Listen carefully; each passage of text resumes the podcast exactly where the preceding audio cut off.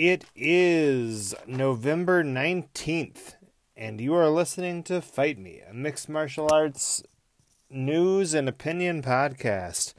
This is our fifth episode, so if you've been listening up to now, you probably know that by now. Eventually, I'll stop saying it. Who knows? Let's get crazy with it.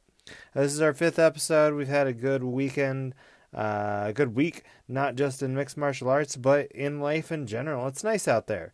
Uh, I live in Atlanta, Georgia. We don't get much of a winter, but it's starting to get a little chilly, so we're busting out the jackets.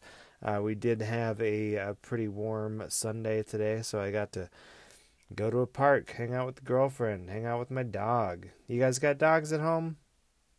Talking to you, my listeners. Uh, I'm going to get to know each and every one of you. And, you know, since I only have about 7 to 30 listens per episode, I might know all of you. So let's let's talk. If you're not dog people, that's fine. If you're cat people, eh, whatever. I'll get over it. But uh, one thing is for sure, you are a fan of mixed martial arts. Otherwise, you wouldn't be listening to me ramble on for anywhere between 30 minutes to an hour about the week in mixed martial arts. So let's get right to it. Uh, we had a really fun uh, UFC fight night in uh, Buenos Aires, uh, Argentina. Um, a historic event, you know, uh, coming off the wake of um, the UFC 25 year anniversary, uh, going back in the hometown of Denver, Colorado, ending with that crazy backwards, upwards, facing away elbow from Yair Rodriguez. Uh, pretty, uh, pretty awesome event. Uh, taking nothing away from this event in Argentina, an entirely different thing. Uh, taking MMA to Argentina for the first time uh, with a great um, ambassador for the sport in in Santiago Ponzinibbio as he get, went off against Neil Magny in the uh, headlining bout. But before we get to that, let's kind of go over some of the other fights on the card. Uh, some great fights all over the place. Uh, you know, not uh, not necessarily edge of your seat fights uh, from beginning to end on the card, but some some really great fights. Uh, some fights that were a little on the boring side. Some of the standouts, in my opinion, though. Uh, Ian Heinisch really showcasing his skills, uh, defeating Cesar Ferreira, um, putting on an awesome uh, show, and a really marketable dude.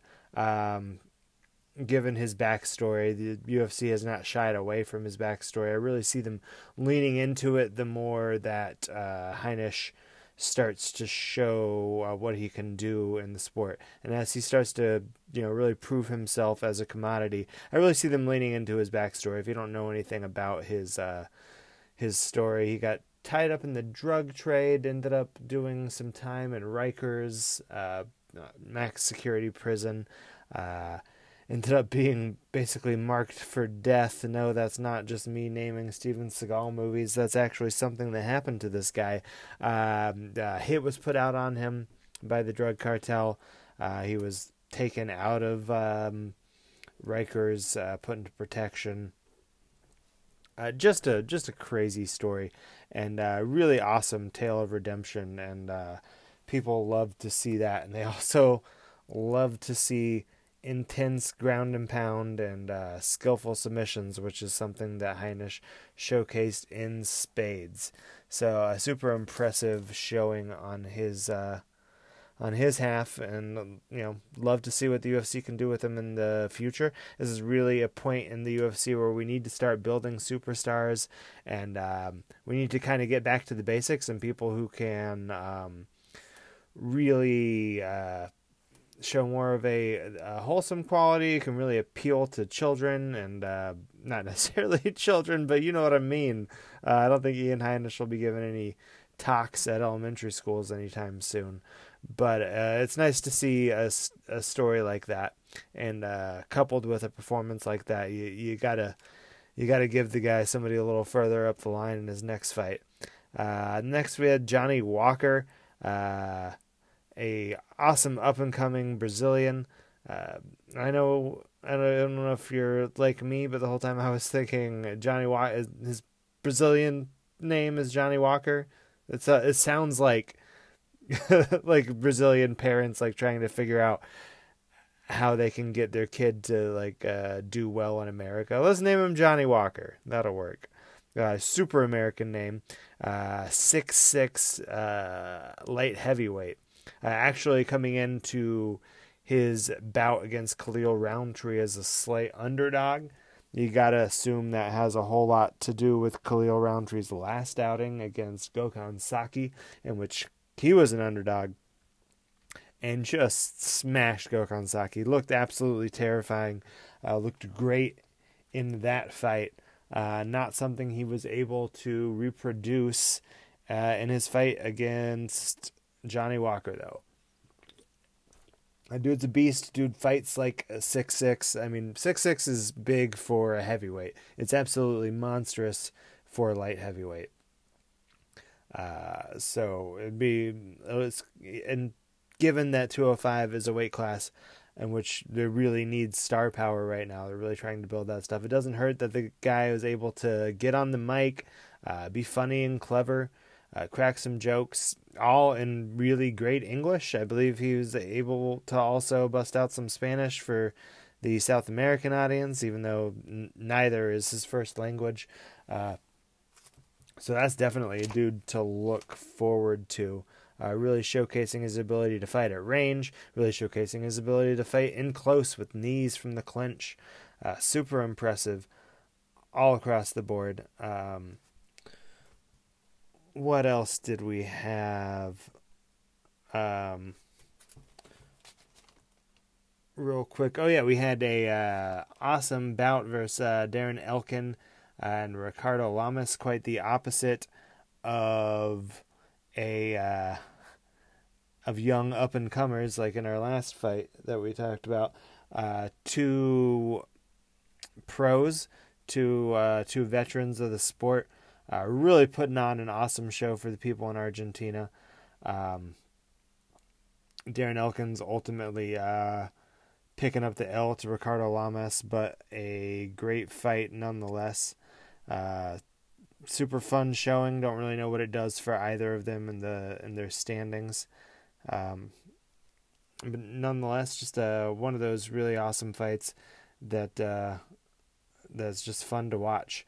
Uh, Marlon Vera uh, picking up the win over Guido Canetti. I actually had that as one of uh, one of my favorite fights of the night because I love a turnaround story. Um, you know, I love seeing the guy come come back from uh, from a bad round, and um, Guido Canetti really uh, took it to Marlon Vera. Uh, Guido Canetti being the hometown boy from Argentina himself. Um, really putting on a good showing against Marlon Vera in the first round. Uh, Marlon Vera came back, uh, whatever his cor- corner told him to do, he paid attention.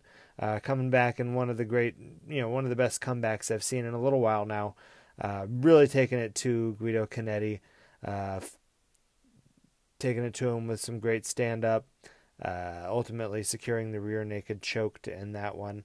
Uh, then we have the women's catch weight bout. I believe was supposed to be a featherweight bout. I think Cynthia Calvillo was not able to make 115. Not exactly sure what happened there. There was some uh, definitely some fuckery afoot, but it um, yeah, it's just a bummer that she wasn't able to make the weight because it was super impressive. Uh, first round submission against uh, Poliana Botelho.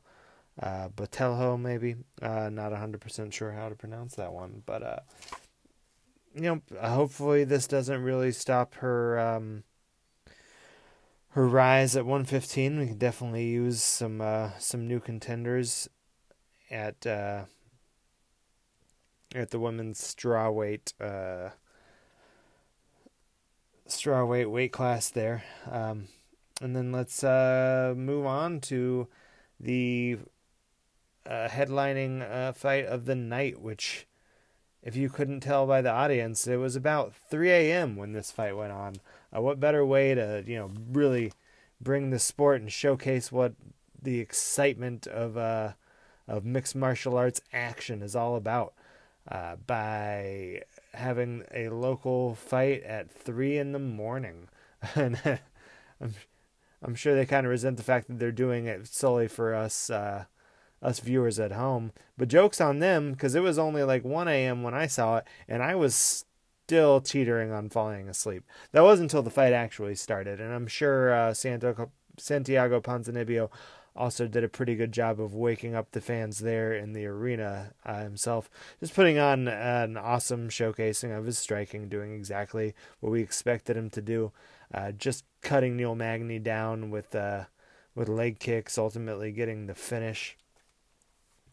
Uh, but you know, honestly, I wasn't wasn't really stoked on seeing it. It was pretty much what I expected. I want to see Santiago Ponzinibbio against some top tier talent. Uh, nothing against Neil Magny, but the the dude isn't isn't the kind of fight I would pick for a beast like Santiago Ponzinibbio at this point in his career. Can we finally start seeing him up against some of the top ten guy or top five guys? Um, can we start? Can we see him against a Darren Till? Uh, I know a lot of the top five guys are tied up right now. Uh, you know, Darren Till is not, but it's not really clear. Uh, it's not really clear to whether or not he's going to continue fighting at 170. He says he is. It doesn't really seem like it's the best uh, move for him right now, but he's given no indication that he truly does plan on going up to 185 even though it would probably be the recommended move for him, probably the smart choice. Uh, but Santiago Ponzinibbio is undergoing uh, sort of the stress that Kamaru Usman was going up, uh, up against uh, not too long ago, just at the beginning of the year, really. Nobody uh, in the top tier wanted to fight him. He finally got, Kamaru Usman finally got that uh, that chance when he went up against Demian Maia and has been on the way up ever since. Uh, has a bout coming up against uh, Dos Anjos or yeah Dos Anjos. Um, I love love to love that fight. Love to see him against RDA. Uh, RDA had, could really use the win now, and uh, is probably going up against one of the, in my opinion, without a doubt, the biggest challenge at 170 besides Tyron Woodley right now. He's Kamaru Usman has frankly been the boogeyman at 170 for a while now, and that's why nobody would fight him. Uh, and I believe that um, Santiago Ponzinibbio is undergoing the same thing right now. Hopefully, this win against Magny will uh, move him up in the ranks. That fight against Till would be great, but honestly, I'd like to see him up against anybody who will fight him at this point. But we won't really know what is going to happen there for sure until things start, sort of start to shake out at 170. Uh, with Tyron facing up against Colby and uh, RDA versus Kamaru, you you gotta say, even though I'd love to see uh, Santiago versus either RDA or um, Usman, uh, I just don't see if, especially Usman wins, I don't see anything for him besides the title shot after that. That dude has certainly earned it. I just wish they would give the same shot to Ponzinibbio. Uh, hopefully, he will get it after this uh, decisive victory in his hometown. Uh, hopefully, they got the results they were looking for as far as getting him to further build that Argentinian uh, fan base, build the excitement for, continue to build the excitement for mixed martial arts in uh, in South America. I know you know boxing is still king in places like that. Uh, besides Brazil, I would say um, mixed martial arts really hasn't taken a huge foothold in uh, in South America. So hopefully that did a lot to really pique the interest of uh, those people. It certainly seemed to that night, even though the audience was fairly quiet and lackluster up until the main event. Uh, it seemed like seemed like a 50 hour event if you were watching it at home. Uh, and that it started at seven for us here, but I assume it was around um, I think I don't think the main card even started till about midnight or one in Argentina. So I can't imagine what those people were going through. Uh, but nonetheless, a great uh, headlining event for that card. Um, you know, let's let's see what they have next for Santiago. Uh, moving along to other exciting things in the uh, welterweight weight class in the UFC. Uh, we know now that uh, Ben Askren has been slated to fight Robbie Lawler. And don't get me wrong, that's an awesome uh, that's an awesome fight. It's going to be a great fight. I I'd like I definitely wanted to see Askren up against somebody who does have strong wrestling. Robbie Lawler, known for strong wrestling, but also has a lot of strong points that uh, Ben Askren doesn't have. Uh, I know Ben Askren isn't going to want to trade with a guy like Lawler. So don't get me wrong, that looks like an awesome fight. It's going to be really interesting challenge for Ben Askren right off the bat. But how do we? How are we giving Ben Askren like the one guy who he did not call out? Like Ben Askren has called out everybody at welterweight, uh, from you know people who aren't even fighting, like George St. Pierre and Nick Diaz, uh, to Nate Diaz, to people that he doesn't have any shot a chance against fighting, like um, Khabib Magomedov, who's certainly not going to uh, go up to 170 anytime soon, especially not up against a guy who has not fought in the UFC yet. Uh, to you know, calling out Darren Till and uh, dudes like that, which I I don't know about you guys at home, but I have no interest in seeing Darren Till get taken down and laid on. I want to see that guy get back on his feet, get a fight against a striker. That's why I think that Ponzinibbio fight would be the good one to make. Uh, for either fighters, at least answering some questions there. But yeah, uh, basically, I don't really know who you put Ben Askren up against. Ideally, I just know it should probably be somebody that he's been going back and forth with. Somebody that's going to give him a little um, give him a little fodder for uh, for the back and forth. And Robbie Lawler isn't that guy. Robbie Lawler is not going to shit talk with him. Uh, chances are those two dudes get along. They seem like uh, pretty similar personalities. So I don't necessarily think that's the best uh, the best thing. Now, uh, sticking in the welterweights, although uh, this next gentleman I'm talking about, I don't actually know what. Um, weight he's going to fight at yet because he is uh, has just announced his entry into mixed martial arts. But uh, AJ Agazarm has been signed by Bellator.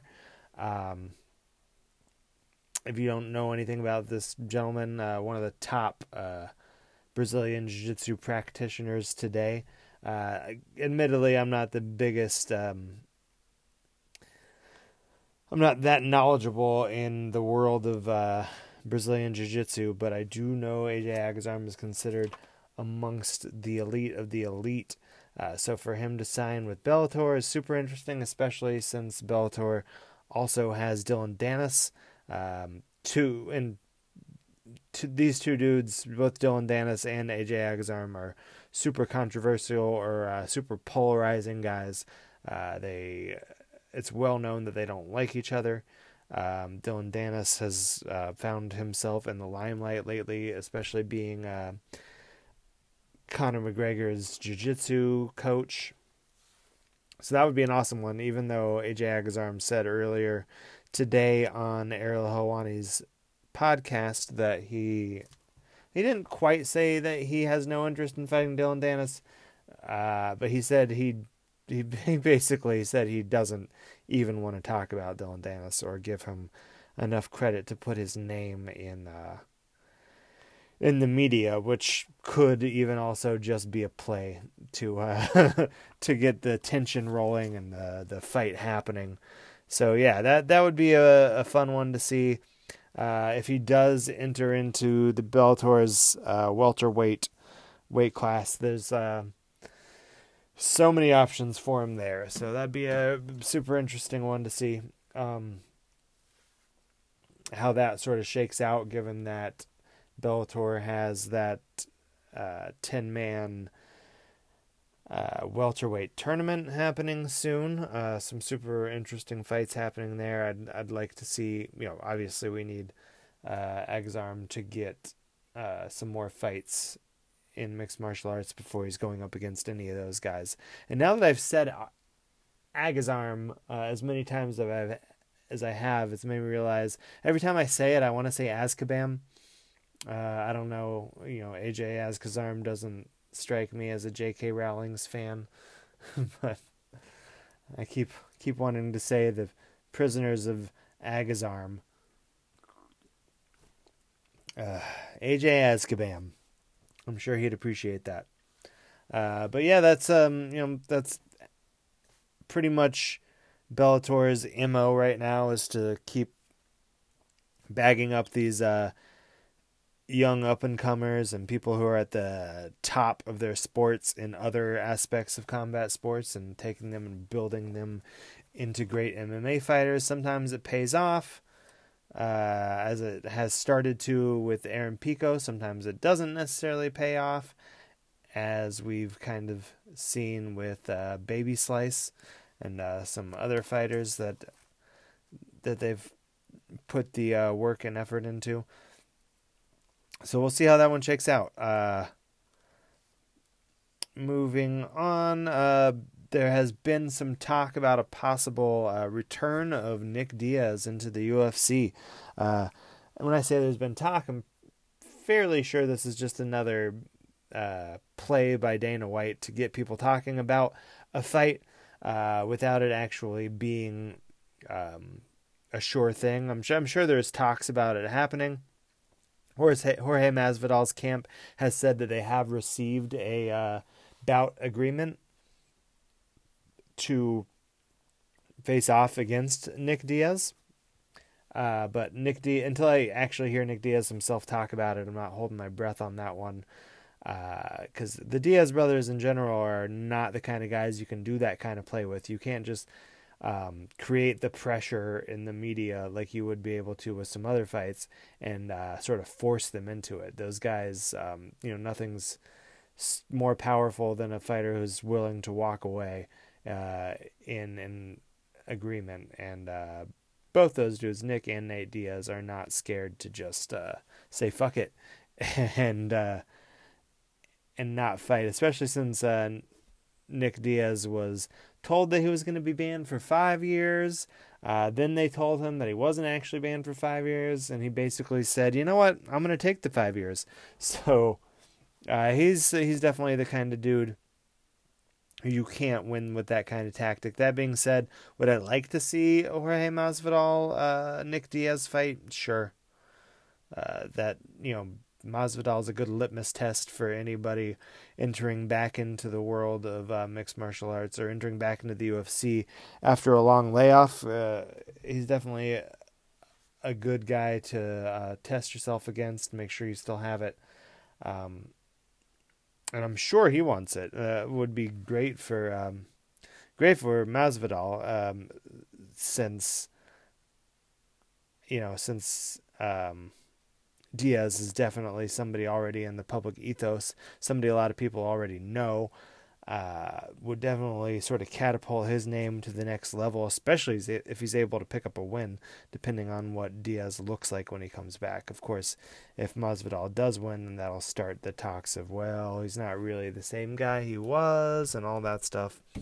But I, I really don't think Masvidal cares too much about that. I think he just wants the high profile fight. Um, with that being said, is Masvidal the guy I would really like to see Diaz come back against? You know, kind of to an extent, because I'm one of those guys who really uh, wants to see mixed martial arts in general, but especially the UFC, get back to a merit based system where you're fighting the best of the best. Um, when you come back to the UFC after a long layoff, or you know you're new to mixed martial arts, uh, or you don't really deserve a title fight at this point in your career, cough cough, Brock Lesnar. Uh, I like to see you start off with some tune-up fights, fight the guys who make sense, uh, and you know, sort of fight your way back to the top. So uh, I do like that aspect of the Masvidal fight. Uh, but with the way the UFC has been working lately, it seems like they would want to give him somebody higher profile. I know that both uh, Nick Diaz and Anderson Silva want that rematch um, of the fight that took place in 2015 uh, that eventually became a uh, eventually became a no contest.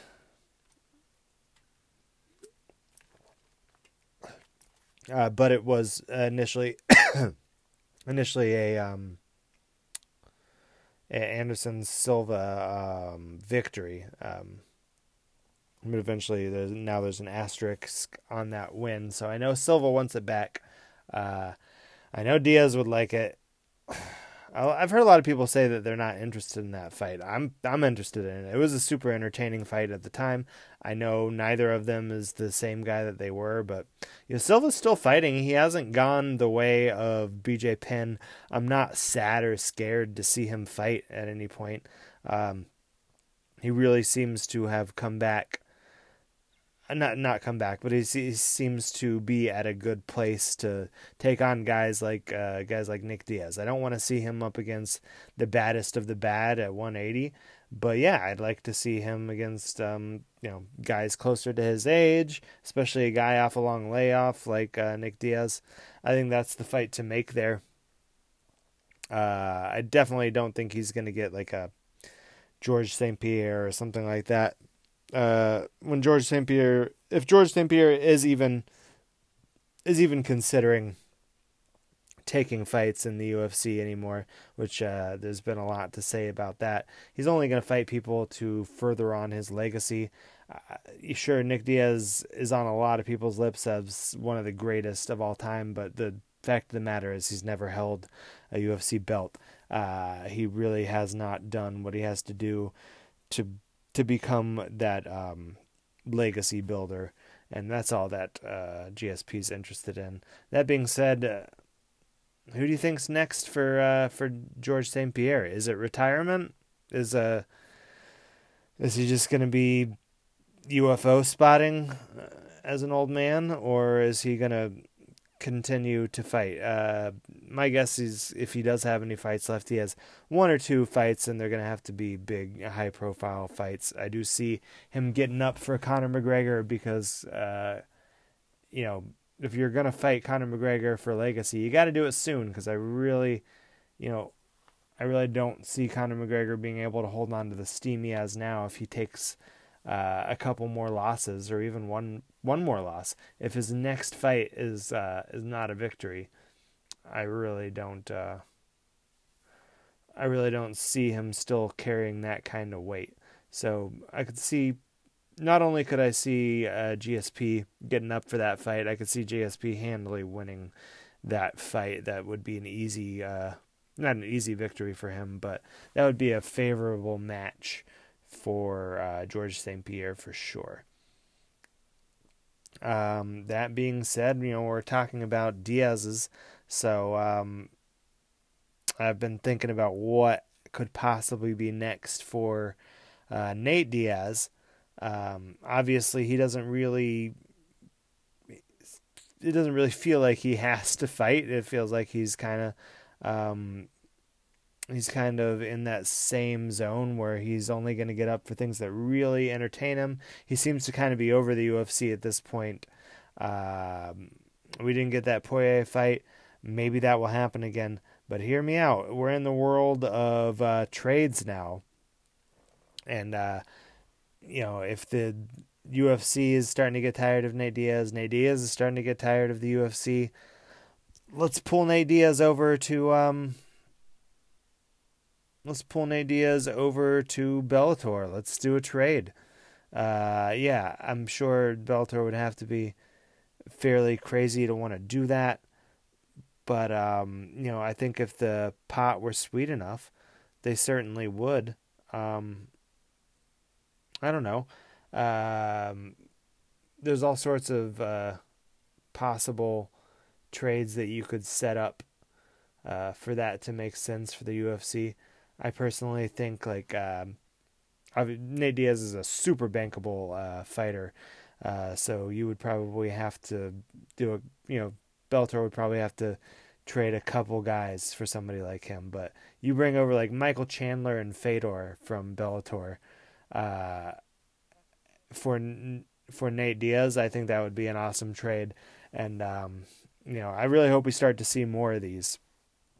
But you know Fedor, as much as uh, as much as people act like he's not UFC caliber, whatever that means, uh, the heavyweight division in the UFC is going to be a super weird landscape after uh, Daniel Cormier retires. And if you believe him, he's going to retire after this Brock Lesnar fight. So if that happens, if uh, if Brock Lesnar can pass his uh, his USADA tests, and that actually happens, and Daniel Cormier retires, what do you really have at heavyweight in the UFC? You have Stipe Miocic.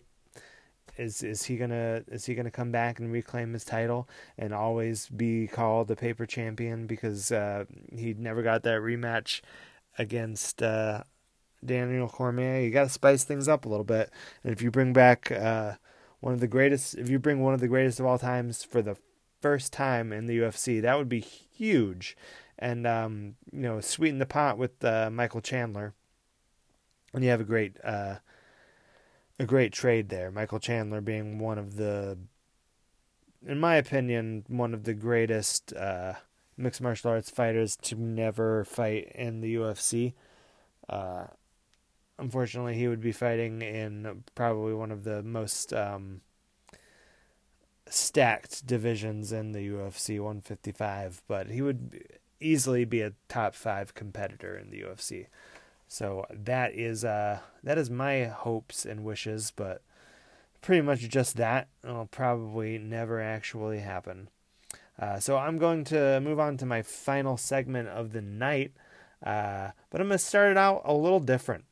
I'm doing a segment called IDGAF. Uh, is where I uh, pose my Fight Me point of the week, which if you're just now viewing, uh, tuning in for the first time, uh, every week I present to you, my listeners, one of my hard opinions, and I encourage you to get on social media and fight me about it. So get on Twitter with uh, hashtag MMA Fight Me, or just at me at, at MMA Fight Me at Twitter, MMA Fight Me on Instagram, and MMA Fight Me on Facebook. Uh, but this week, I'm going to pose my MMA Fight Me point of the week to uh, someone who does not give a shit about mixed martial arts. I'm going to pick somebody different every week. Uh, whether it's my m- sweet, sweet mom, or my sister, or my seven year old niece, uh, or just a random person that I met at a bar who is really trying not to talk to me and trying really hard not to make eye contact and I won't stop talking to him to them about the exciting world of mixed martial arts. Uh, anybody I choose. Uh, this week it's going to be my girlfriend, who is one of the funniest human beings that I am blessed to know. Uh, so bear with me because this is a brand new segment, uh, but Please join me, ladies and gentlemen, for the first installment of IDGAF. Alright, so now that I've explained way too much, way too thoroughly, when I could have probably just rolled with it, uh, let me introduce my girlfriend, Mallory Dene. What's up? That's not really how she talks, guys. I don't know what she's doing right now. how do you like my uh, studio? Uh, I feel like I'm in an R. Kelly music video because we're in the fucking closet. Yeah, it might also be because I've been peeing on you since we started recording. Oh, I thought you were trying to tell me something about being in the closet. well, let's not let's not unpack too much of our relationship right now. Uh, we are in the closet though, guys. So uh, just to kind of stop peeing on me. I, I, will not. Uh, she's always trying to tell me what to do. Okay, so uh, you know uh, you know what we're doing here, Mallory. You know I brought you here in this closet. I'm just supposed to tell you that I don't give a fuck. Yeah, basically. Um, you're not going to be able to pick up on her eye rolling because you're just listening uh, to the audio version of this, and there is no video version of it yet. Because uh, Mallory won't let me install a camera in our closet for some reason. um, yeah, this is where I uh, just get... on the outside of the closet, not on the inside. right. Uh, well, now that you know what I do in this closet, um, uh, so this is the segment where I introduce my fight me point of the week, which I get really into the weeds about something nerdy about the world of mixed martial arts. And today it's going to be really boring. Are you ready for that? I mean, I do date you, so I am used to that. Mm-hmm. uh, most guys uh, think about baseball when they're trying not to come during sex. I actually just talk about golf when we're having sex. It's super boring. Uh, um, so today we're going to talk about um, the administrative and uh, technical side of mixed martial arts. We're going to talk about the judging, which um, you probably could not give a shit less about. But uh, my fight me point of the week is that mixed martial arts uh, from now on needs at least two judges, more than one for sure. We have uh, one guy in charge of not just the safety but the livelihood of these fighters. I don't know if you know Mallory, but most fighters make uh, a show purse and a win purse. What's a uh, purse? Do they oh, give man. them a purse? yeah, they have like a shiny sequiny purse. No, it's the money they make when they win. Why do they call it a purse? Uh, I assume, like in the 1800s, like when you won a boxing match, someone just handed you a bag full of doubloons or golden coins of some sort, and that might have been called a purse. It's just very ironic. The most masculine sport you can think of, and they get a yeah, purse. They're all the fighting for. They're fighting over a purse. yeah. Is it like Seinfeld where he's yeah. carrying around a purse, but really it's a European carry-all? yeah. No, exactly. Well, they they they went back and forth with whether with what they were going to call it. Uh, the original uh, term they were going to use was zizzle zazzle. Why? Uh, that, that's so dumb. You made that yeah, up. I made that okay. Up, trying, trying to think of something even less feminine than purse. Um, or even more feminine than purse. Um, so yeah, they get uh, they get a show uh, purse and then a win purse, which is equal to their show purse. So like the livelihood of these dudes depends on winning that fight. Like a lot of the younger or uh, newer fighters will make twenty to show, twenty grand to show, twenty grand if they win. So well, my question is like, is there like designer purses then, or oh man, are we just gonna be purses? are we just gonna be doing this for for like the entirety? You brought up purses. It's the only time I'm interested. Can, would it make it easier if every time I was talking about a purse, I just said zizzle zazzle? No. Okay. How about money? I just want to talk about purses. I know you do. And we're in the closet and you probably have purses in here. I don't really know. Uh but can we move, can we move on? Yeah. All right. so they make like half of their uh half of their money uh, off of winning. So if a judgment goes wrong, um then uh, if a if a judgment goes wrong, then they're robbed of half their money, which is really the biggest grievance. I, I don't think you know, I'm sure some of them are pretty upset about the fact that there's a loss on their record, but the fact that they are their family is robbed of that money is a pretty big deal. Uh, so it's all up to one referee who's just kind of walking around these guys, and you know, and I don't know if you know anything about the referees in mixed martial arts, but they don't really make that much money either so the incentive isn't really that huge to be that good at their job. But lately, there's been a lot of uh, issues. There was a guy who was in a choke, um, but he was totally not unconscious and he wasn't tapping out, and the referee stopped the fight and uh, the win to the guy who was choking when the guy who was being choked was totally fine. Uh, so if they would be able to, if they would have a guy outside of the cage watching, um, watching from outside or watching the TV monitor um, and you know go back and uh, review those sort of things, then we wouldn't have problems like this. So my fight me point of the week is there should be at least two referees in mixed martial arts. Mallory, do you agree? Do you disagree? Or do you not give a fuck? I zoned out when you were talking. yeah. Okay.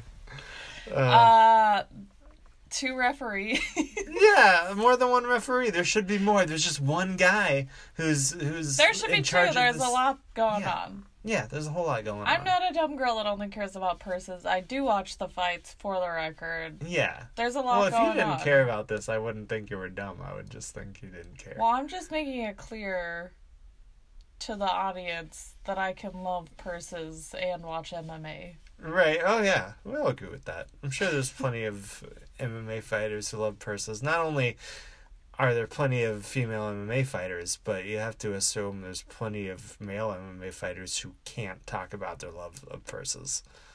Right, exactly. Yeah. No, there should be there should be two referees. Is that even on the table? I don't think so. The, the argument that I've heard is that it would they don't they can't pay another referee, which kind of sounds crazy. That's not true. yeah. That's not true at all. Yeah, that's like the the argument that everybody uses. Like, oh, they would have to have. Not only would they, because they they can't do have like they have to have several referees for one fight card because they can't like do back to back to back to back. Is there matches. any sport that has two referees? Oh, like almost every other sport. Okay. Well, I mean, you know, but that those are like ball and stick sports, like football. I just wonder if it, I could just see like because that could be a pissing contest or one referee thinks something and the other one is and like, then they get into no. I was gonna let it go on further. Yeah. Like And then that they sounds- start fighting. Right. That's exactly what I was thinking. Yeah. So that seems I Can't imagine what their purse is. All right, ladies and gentlemen.